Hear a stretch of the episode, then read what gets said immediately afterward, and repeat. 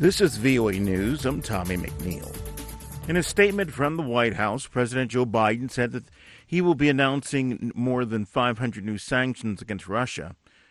VOA's Rick Pantaleo with more. To mark Saturday's second anniversary of Russia's unprovoked and brutal attack on Ukraine, its ongoing war of conquest, and for the death of Alexei Navalny, the president's statement said that these sanctions will target individuals connected to Navalny's imprisonment, as well as Russia's financial sector, defense, industrial base, and sanctions evaders across multiple continents. The president's statement also mentioned the imposition of new export restrictions on nearly 100 entities for providing backdoor support for Russia's war machine.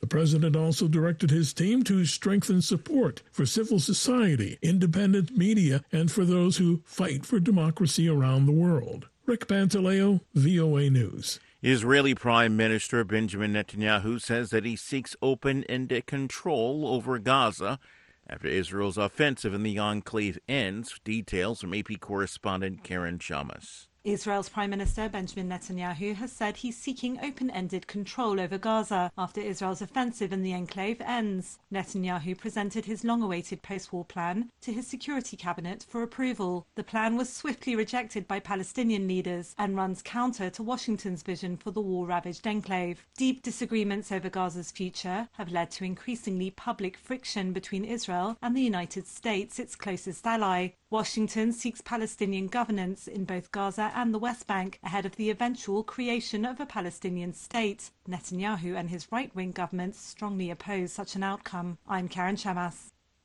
You'll find more at voanews.com. This is VOA News. An ally of the late opposition leader Alexei Navalny says that Russian authorities gave his mother a deadline to agree to forego a public funeral or else they'd bury him immediately on prison grounds.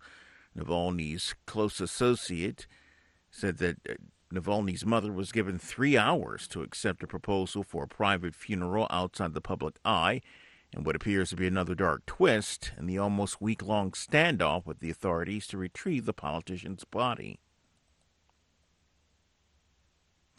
Buses dropped off hundreds of migrants at a San Diego bus stop instead of at a reception center that had been serving as a staging area because it ran out of local funding sooner than expected.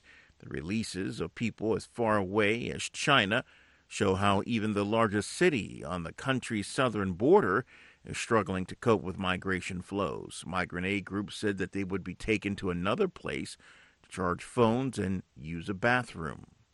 Astronomers have spotted new tiny moons around Neptune and Uranus.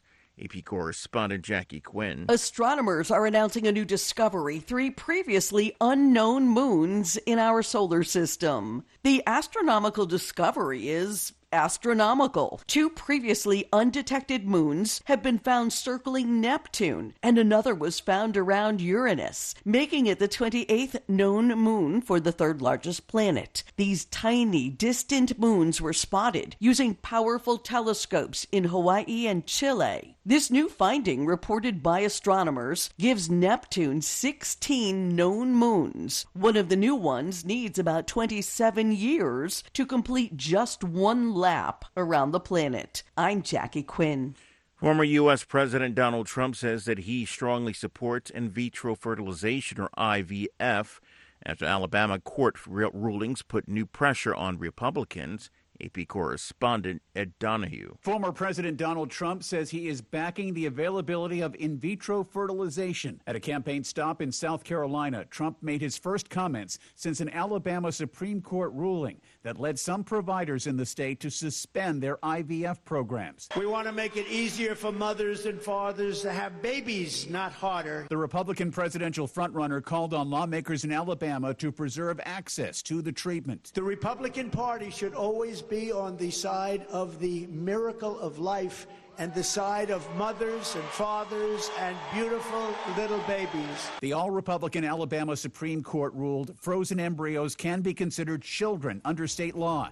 It has deepened divisions among conservatives over abortion and other reproductive services. I'm Ed Donahue. I'm Tommy McNeil.